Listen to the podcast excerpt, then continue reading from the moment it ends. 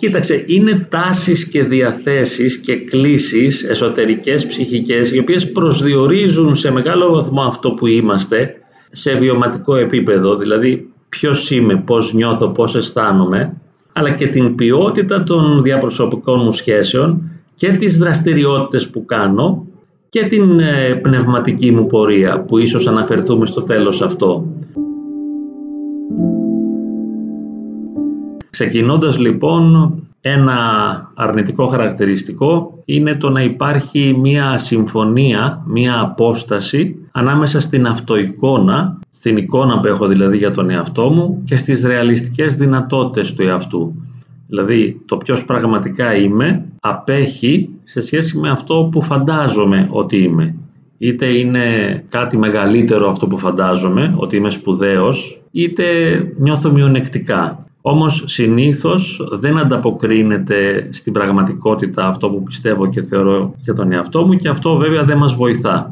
Ένα άλλο είναι η δυσκολία ή η αδυναμία να συνειδητοποιήσω τα προσωπικά μου αισθήματα. Δεν συνειδητοποιώ τα αισθήματα, δεν τα κατανοώ και δεν τα εκφράζω. Αυτό με εμποδίζει πάλι στο να λειτουργώ με τον τρόπο που θα ήθελα. Επίσης να παρερμηνεύω τα καθημερινά γεγονότα πάλι μπερδεύοντας αυτό που είναι πραγματικό με αυτό που είναι φαντασιακό, δίνω υπερβολικές διαστάσεις σε κάτι ή το ελαχιστοποιώ και κάπως ε, οι ερμηνείες μου είναι βιωματικές, συναισθηματικές και δεν στηρίζονται σε αντικειμενικά κριτήρια. Ένα άλλο είναι η απόθυση, ένας κλασικός μηχανισμός άμυνας της ψυχανάλυσης που μαθαίναμε στο πανεπιστήμιο ότι δηλαδή αποθώ κάποιες σκέψεις και κάποια συναισθήματα ώστε να μην τα συνειδητοποιήσω, τα αποθώ στο υποσυνείδητο. Γιατί εάν τα συνειδητοποιούσα, εάν δηλαδή είχα μια αυτογνωσία και καταλάβαινα τι ακριβώς συμβαίνει με μένα, αυτό είναι πιθανόν να διατάρασε την ψυχική μου ισορροπία και κατά συνέπεια με συμφέρει να τα κρύβω, όπως λέμε τα βάζω κάτω από το χαλί, αλλά αυτά ενεργούν βέβαια παρά το γεγονός ότι εγώ τα έχω αποθήσει. Επίσης ένα άλλο αρνητικό χαρακτηριστικό να αλλάζει εύκολα η διάθεσή μου. Να έχω απότομες δηλαδή και ανεξέλεγκτες συναισθηματικές μεταπτώσεις. Δεν έχω σταθερή ισορροπία και αλλάζει η διάθεση και όποιος είναι δίπλα μου επηρεάζεται βέβαια από αυτό που νιώθω και αισθάνομαι το οποίο είναι ευμετάβλητο. Επίσης ίσως δυσκολεύομαι να συγκεντρωθώ ή έχω διάσπαση προσοχής. Έχω δυσκολία να εκφράζω τη διαφωνία, δηλαδή ενώ διαφωνώ το κρύβω, το κρατάω μέσα μου, το καταπίνω, όχι από ταπείνωση, αλλά επειδή φοβάμαι μήπως χάσω το στήριγμα των άλλων ή την επιδοκιμασία των άλλων. Διότι υπάρχει μέσα μου μία ανάγκη επίμονη και συνεχής να με αποδέχονται οι άλλοι, να με επικροτούν και να με επιβραβεύουν. Οπότε δεν μπορώ και δεν τολμώ να εκφράσω με σαφήνεια αυτό που νιώθω, αυτό που αισθάνομαι και αυτό που πιστεύω. Κάτι άλλο είναι το να μην γνωρίζω τα κίνητρα, τα πραγματικά, τα οποία επηρεάζουν τη συμπεριφορά μου, προσδιορίζουν τη συμπεριφορά μου ή να μην αποδέχομαι, να μην γνωρίζω τα κίνητρα που κρύβονται πίσω από τις επιλογές και να λέω άλλα αντάλλων. Δηλαδή Άλλα είναι τα κίνητρα και άλλα λέω εγώ στον εαυτό μου.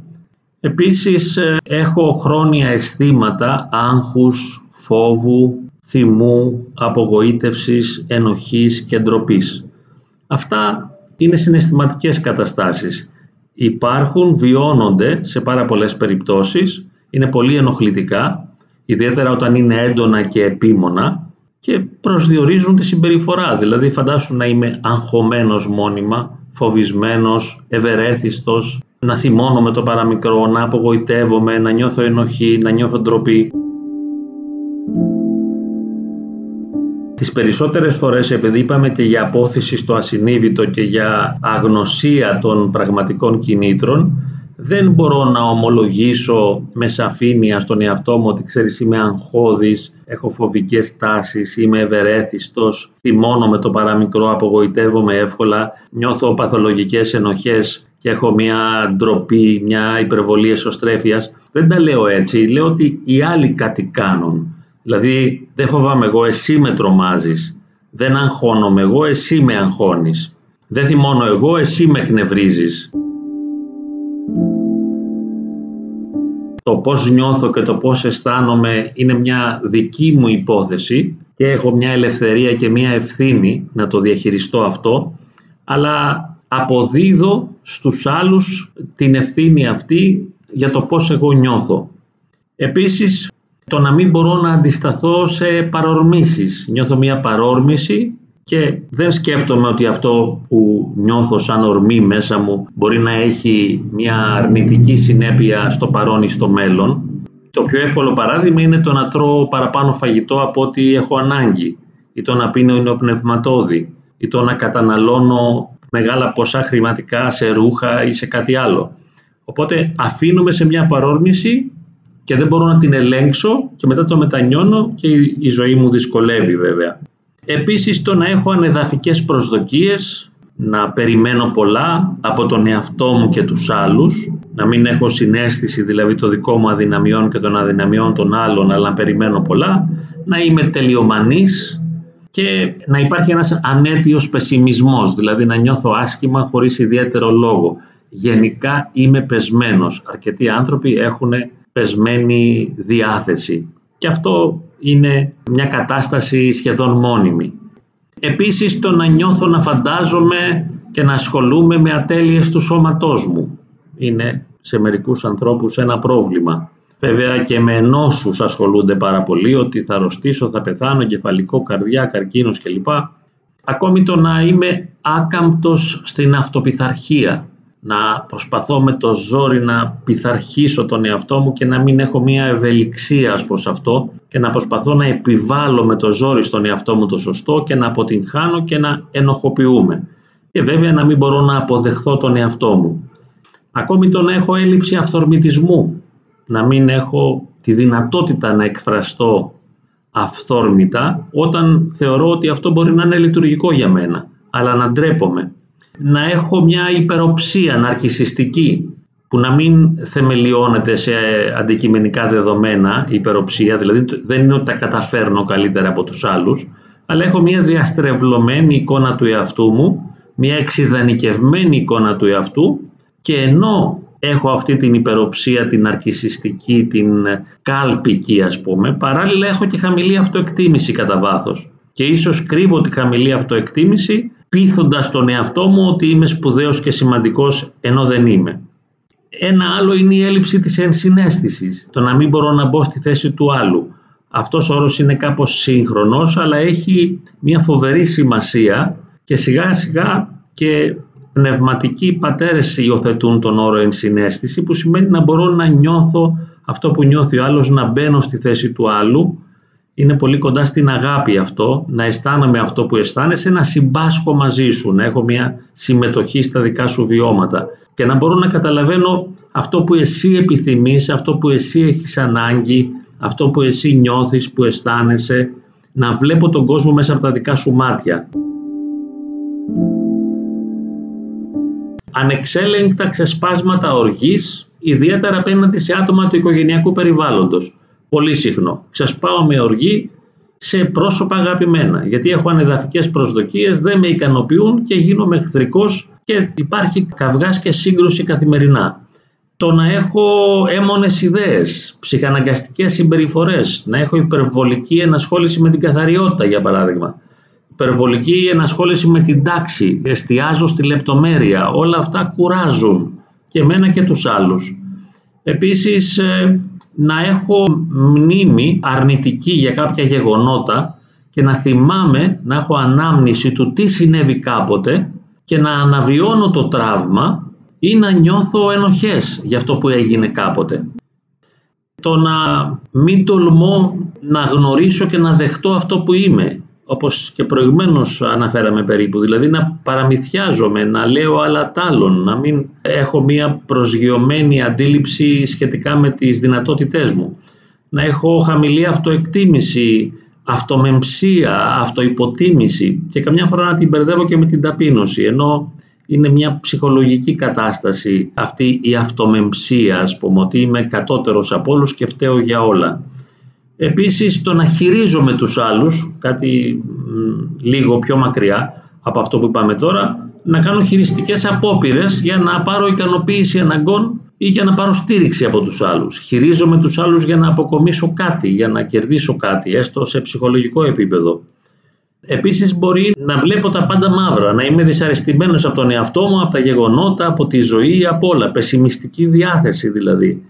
Μπορεί να έχω ανάγκη φοβερή να με στηρίξουν οι άλλοι, να με φροντίσουν, να με αγαπήσουν και να με υποστηρίξουν. Δηλαδή να μην έχω αυτονομία.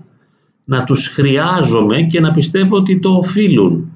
Γιατί δεν με καταλαβαίνουν, λέμε. Αλλά εννοούμε κιόλας γιατί δεν με φροντίζουν, γιατί δεν με υποστηρίζουν, γιατί δεν ικανοποιούν τις ανάγκες που έχω.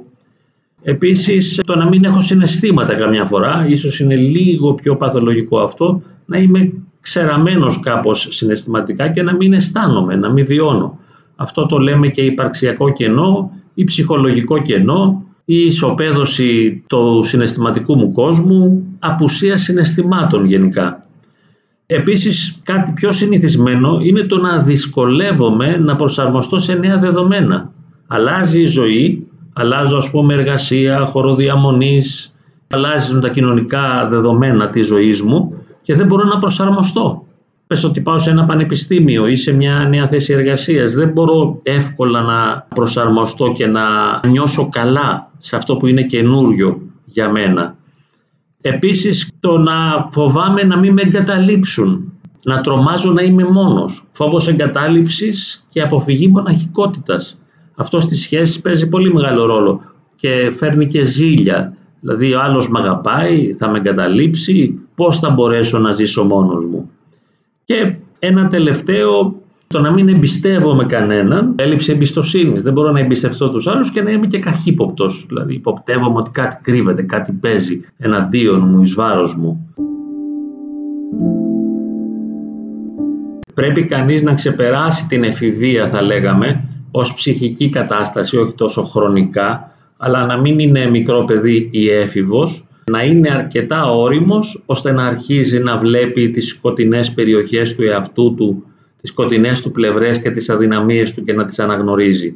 Γιατί είναι λίγο δύσκολο αυτό επειδή έχουμε ευαλωτότητα και ευαισθησία στην αυτοεκτίμηση και τρέχουμε να δείξουμε στον εαυτό μας και στους άλλους ότι αξίζουμε. Αυτό είναι φοβερό, δηλαδή είμαι σημαντικός, αξίζω, μετράω, είμαι καλός, αρέσω, αγαπήστε με, αποδεχθείτε με. Σέβομαι και δέχομαι αυτό που είμαι στην πληρότητά του αναγνωρίζοντας τα θετικά και τα αρνητικά μου χαρακτηριστικά και τα αποδέχομαι ήσυχα, χωρίς να τρομοκρατούμε από τις αρνητικότητες και χωρίς να πέφτω σε ναρκισισμό από τα θετικά μου στοιχεία. Επίσης να μπορώ να αξιολογώ όχι μόνο τον εαυτό μου αλλά και την εξωτερική πραγματικότητα σωστά και τους άλλους. Να έχω επικοδομητική και αποτελεσματική και ακριβή αντίληψη των άλλων. Όχι να τα περνάω όλα μέσα από τα υποκειμενικά πρίσματα και να τα διαθλώ και να τα παραμορφώνω και να τα διαστρεβλώνω, να βλέπω με καθαρότητα. Επίσης, να μπορώ να συμμετέχω με άνεση σε ομαδικές δραστηριότητες, να μπορώ να συνεργάζομαι, κάτι που για πολλούς από εμά είναι λίγο δύσκολο και αυτό. Να αντιμετωπίζω αντικσοότητες και να τις διαχειρίζομαι, να διαχειρίζομαι ενεργητικά και δυναμικά τις αντικσοότητες, να μην με καταβάλουν, να μην παραλύω, να μην εξουθενώνομαι, αλλά να ορθώνω το ανάστημά μου και να λέω έχω τη δύναμη και τη δυνατότητα να διαχειριστώ τη δυσκολία η οποία ξέρω ότι θα έρθει, δεν με εκπλήσει γιατί κάθε μέρα περιμένω δυσκολίες και αντικσότητες. Και για να το κάνω βέβαια αυτό πρέπει να έχω και δυνατότητα αυτοέλεγχου και να μπορώ να κοντρολάρω και τον παρορμητισμό που λέγαμε πριν αλλά και οτιδήποτε άλλο μπορεί να αποβεί ενοχλητικό για μένα και τους άλλους. Ενώ παράλληλα έχω τη δυνατότητα να εκφράζομαι αυθόρμητα, αλλά με επιλεκτικό τρόπο. Όταν θέλω είμαι αυθόρμητος, αλλά παράλληλα ελέγχω τον εαυτό μου και αποδέχομαι την ευθύνη, οπότε λειτουργώ υπεύθυνα, αναλαμβάνω την ευθύνη να παίρνω πρωτοβουλίες και να ρισκάρω γιατί πολλές φορές από ανασφάλεια και φόβο κρυβόμαστε και είμαστε υποτονικοί κατά κάποιον τρόπο, δηλαδή δεν έχουμε τόλμη δεν μπαίνουμε μέσα στο παιχνίδι δυναμικά. Επίσης να εκτιμούμε με ακρίβεια τις ε, δυσκολίες και τις αντικσότητες της καθημερινότητας. Να μην υπερβάλλουμε δηλαδή ότι Ω, αυτό που συνέβη είναι τρομερό, ούτε να το μειώνουμε. Να έχουμε ένα σωστό ζύγι, να ξέρω τη βαρύτητα των πραγμάτων και βέβαια να τολμώ με ελευθερία και ευθύνη να συμμετέχω δυναμικά και να διαχειρίζομαι τις αντικσότητες αυτές. Πολλοί ψυχολόγοι ισχυρίζονται ότι έτσι γίνεται, ότι αυτός είναι ο χειρισμός δηλαδή, χειρίζονται τους άλλους με αυτόν τον τρόπο. Εγώ προσωπικά πιστεύω ότι γίνεται σπάνια αυτό τουλάχιστον με συνειδητό τρόπο, αλλά τις περισσότερες φορές επειδή τους καταβάλουν όντως οι δυσκολίες και οι αντικσοότητες της καθημερινότητας, αναζητούν απεγνωσμένα τη βοήθεια και τη στήριξη των άλλων. Δηλαδή όντως την έχουν ανάγκη, έτσι νιώθουν, έτσι αισθάνονται και γι' αυτό τη διεκδικούν γιατί είναι ευάλωτοι, ευαίσθητοι και τραυματίζονται και πληγώνονται. Βέβαια κάποιοι ψυχολόγοι θα λέγανε ότι είναι ένα παιχνίδι καθαρά αυτό, αλλά κατά τη γνώμη τη δική μου είναι ένα σοβαρό παιχνίδι που έχει αληθινότητα μέσα του, δηλαδή όντως το χρειάζεται γιατί όντως αισθάνεται πως δεν μπορεί. Είναι δύσκολο να αντιμετωπίζεις προβλήματα, να πετυχαίνεις στόχους να μπορείς να διερευνάς εναλλακτικές προοπτικές και να έχεις ευελιξία, να αλλάζεις τα προγράμματά σου και να παραμένεις σταθερός, να είσαι δηλαδή δυναμικός. Να πούμε κάτι άλλο στα θετικά, είναι το να έχω τη δυνατότητα της αναβολής της απόλαυσης, έτσι να μην αφήνομαι. Είδα τώρα ένα πατατόγυρο, θα το κατασπαράξω ολόκληρο, να μπορώ να λέω άστο καλύτερα ε, μια άλλη φορά ή θα φάω πολύ λίγο ή δεν είναι η ώρα για να το κάνω τώρα. Πρέπει, αν ξέρω ότι κάτι μου αρέσει, να μπορώ να βάλω και αναβολή. Δεν είναι πάντα η ώρα για να απολαμβάνω αυτό που θέλω. Υπάρχει στιγμή, παραδείγματος χάρη, που δεν θα πας βόλτα. Υπάρχει στιγμή που δεν θα δεις την αγαπημένη σου ταινία. Αναβάλεις την ικανοποίηση για αργότερα. Απλά μερικοί άνθρωποι δεν μπορούν να το κάνουν και αυτό και θέλουν άμεσα. Δηλαδή αυτό που θέλω, τώρα το θέλω. Αλλά αυτό όσο απλοϊκό και αν είναι και φυσικό για κάθε άνθρωπο και ιδιαίτερα και για τα ζώα, είναι πολύ φυσικό, αλλά εμείς πρέπει να μάθουμε να αναβάλουμε την απόλαυση. Επίσης, να είμαστε αισιόδοξοι, αναγνωρίζοντας θετικές όψεις σε κάθε περίσταση. Τίποτα δεν είναι απόλυτα δραματικό, δηλαδή μέσα από κάθε τι μπορώ να ανακαλύψω κάτι θετικό έστω να το νοηματοδοτήσω, δηλαδή του προσδίδω εγώ ένα νόημα, όσο τραγικό κι αν είναι το γεγονός ή η εμπειρία. Αυτό το κάνουμε και στην Εκκλησία έτσι που νοηματοδοτούμε και λέμε ας πούμε ότι η ασθένεια μας τρέφει και όλα στην προσευχή, στο Θεό. Έτσι είναι μια αξιοποίηση, μια νοηματοδότηση. Αυτό δεν σημαίνει ότι ήθελα να μου συμβεί αυτό ή ότι το χάρηκα. Όσο αρνητικό κι αν είναι κάτι, μπορεί να με αφυπνήσει και εάν έχω και πίστη στο Θεό, εκεί όλα νοηματοδοτούνται, ακόμη και ο θάνατος. Ενώ δεν τα θέλουμε, εμείς δεν θέλουμε το αρνητικό, δεν θέλουμε το κακό, ούτε ο Θεός το θέλει ούτε εμείς. Απλώς υπάρχει η δυνατότητα της αξιοποίησής του. Λοιπόν, να είμαι τολμηρός είναι σημαντικό, να έχω προσωπικά ενδιαφέροντα, να με νοιάζουν πράγματα, γι' αυτό να κάνω και δημιουργικές δραστηριότητες. Το να κάνω αθλητισμό ας πούμε είναι πολύ σημαντικό και είναι και δείχτης ψυχικής υγείας ότι μπορώ να αθλούμε. Ενώ όταν νιώθω συνεχώς πεσμένος και δεν έχω ενέργεια εξουθενώνομαι και δεν μπορώ να κάνω άθληση δεν πειράζει, απλώς λέμε ότι αν μπορώ να κάνω άσκηση αυτό είναι πολύ σημαντικό για μένα.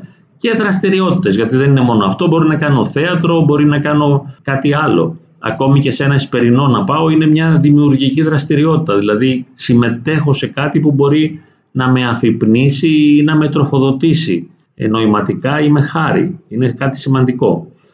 Επίσης, αν είμαι υγιής και λειτουργώ με υγιή τρόπο, μπορώ να αφιερώνομαι σε πραγματοποιήσιμους στόχους και να μένω σταθερούς αυτούς. Μένω σταθερός προσπαθώντας επίμονα να πετύχω το στόχο μου. Δεν παρετούμε με το παραμικρό, αλλά έχω τη δυνατότητα να επιμένω βαστάζοντας το βάρος πάλι η διαχείριση της αντικσοότητας που είναι ένα κλειδί της ψυχικής υγείας και βέβαια Αν είμαι υγιής ψυχολογικά μπορώ να έχω μακροχρόνιες διαπροσωπικές σχέσεις οι οποίες να είναι ουσιαστικές για μένα και να είναι ποιοτικές. Τώρα θα μου πείτε και αυτοί που τα κάνουν με θάλασσα στις διαπροσωπικές μας σχέσεις τι γίνεται ας πούμε δεν είμαστε υγιείς; Όχι τόσο δεν είμαστε. Τις περισσότερες φορές δεν είμαστε ούτε εμείς ούτε ο άλλος.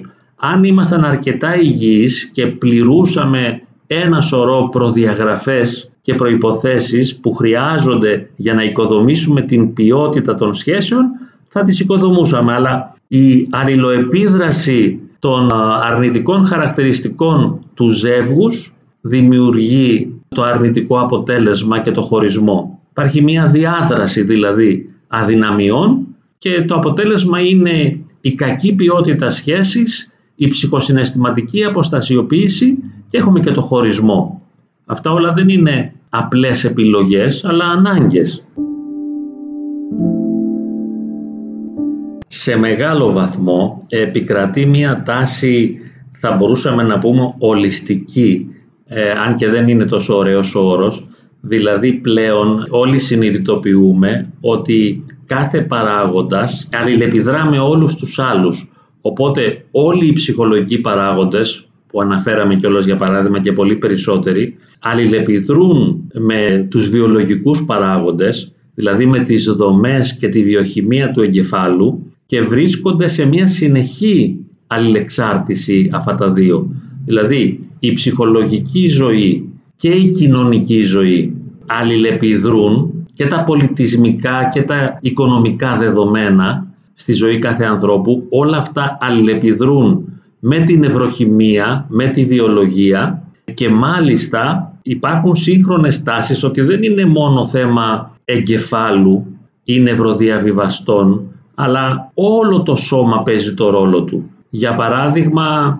πόση μεγάλη σημασία έχουν οι ορμόνες. Αλλά τώρα πρόσφατα άκουγα σε μία εκπομπή ότι ακόμα και το έντερο παίζει ένα ρόλο στη λειτουργία του εγκεφάλου. Οπότε όλα αλληλεπιδρούν με όλα. Για να δείξουμε λίγο τη δυσκολία του πράγματος, μια ανοίξη νευρολογική ας πούμε, υπάρχει ο μετοπιαίος φλοιός στο μετοπιαίο λοβό, ας το κάνουμε λίγο πιο μπερδεμένο, ο κόγχικο μετοπιαίος λοβός, υπάρχει το μετεχμιακό σύστημα που εμείς το λέγαμε λιμβικό παλαιότερα και εκεί υπάρχει η αμυγδαλή με τον υπόκαμπο που παίζουν φοβερά σημαντικό ρόλο.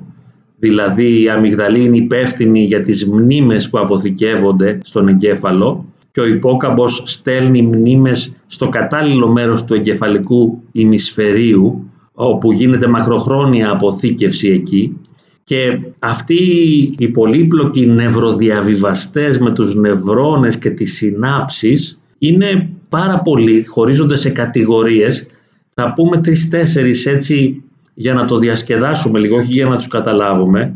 Ας πούμε είναι αμινοξέα, αέρια, μονοαμίνες, πεπτίδια, πουρίνες, ιχνοί αμίνες, άλλα μόρια και μονά ιόντα. Και λένε ας πούμε γάμα αμινοβουτυρικό οξύ, GABA, ασπαρτικό, γλουταμικό, γλυκίνη, δισερίνη, ντοπαμίνη, επινεφρίνη, σταμίνη, νορεπινεφρίνη, σερωτονίνη, ενδορφίνη, αμφεταμίνες. Δηλαδή γίνεται ένας χαμός. Εκεί τώρα οι συνάψεις είναι δισεκατομμύρια και παίζονται βιοχημικά αλλά και ηλεκτρικά θέματα και αυτά είναι το υπόστρωμα της ψυχικής ζωής, δηλαδή η ψυχική ζωή θεμελιώνεται πάνω σε αυτά, γι' αυτό είναι πιθανόν αν φας ας πούμε ένα πολύ δυνατό χτύπημα στον εγκέφαλο μετά από ένα αυτοκινητιστικό ας πούμε ατύχημα που λέμε είσαι σαφητό. Βέβαια μπορεί και να πεθάνεις γιατί ο εγκέφαλος ρυθμίζει τα πάντα, ακόμα και λειτουργία της καρδιάς και της αναπνοής, αλλά μπορεί να χάσεις τη μνήμη σου, μπορεί να χαζέψεις, να μην μπορείς να σκεφτείς. Διότι χωρίς τον εγκέφαλο δεν υπάρχει η ψυχολογική ζωή. Η ψυχική ζωή είναι ένα άλλο πράγμα. Βέβαια τώρα κάνουν και πάρα πολλές έρευνες, άπειρες έρευνες οι πάντες, γιατί το μέλλον είναι εκεί στο neuroscience, δηλαδή στις νευρολογικές επιστήμες. Αυτοί τώρα επειδή έχουν και εργαλεία και μπαίνουν σε ένα μικρό επίπεδο, με τα ηλεκτρονικά μικροσκόπια κλπ. Από εκεί θα περιμένουμε πάρα πολλά στο μέλλον. Και η υποκειμενική μου γνώμη είναι ότι πολλά προβλήματα που τώρα μας ταλαιπωρούν, ιδιαίτερα παθολογικά, όπως είναι οι ψυχώσεις, η σχιζοφρένεια, η διπολική διαταραχή ή ας πούμε οι έμονες ιδέες, η κατάθλιψη, όλα αυτά σε μεγάλο βαθμό θα αντιμετωπίζονται βιολογικά και βιοχημικά στο μέλλον. Αλλά αυτό είναι κάτι που θα έρθει, δεν είναι κάτι που τώρα ακόμη γίνεται. Τώρα απλώς είναι πολύ πιθανόν να βοηθηθούμε με την χρήση κάποιων φαρμάκων.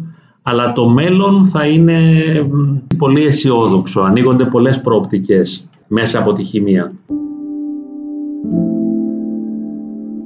Το σχόλιο στον ακροατή τώρα. Πάντα είπαμε δεν τα παίρνουμε πολύ σοβαρά αυτά που λέμε γιατί δεν είμαστε σε μια συνεδρία συμβουλευτικής ή ψυχοθεραπείας.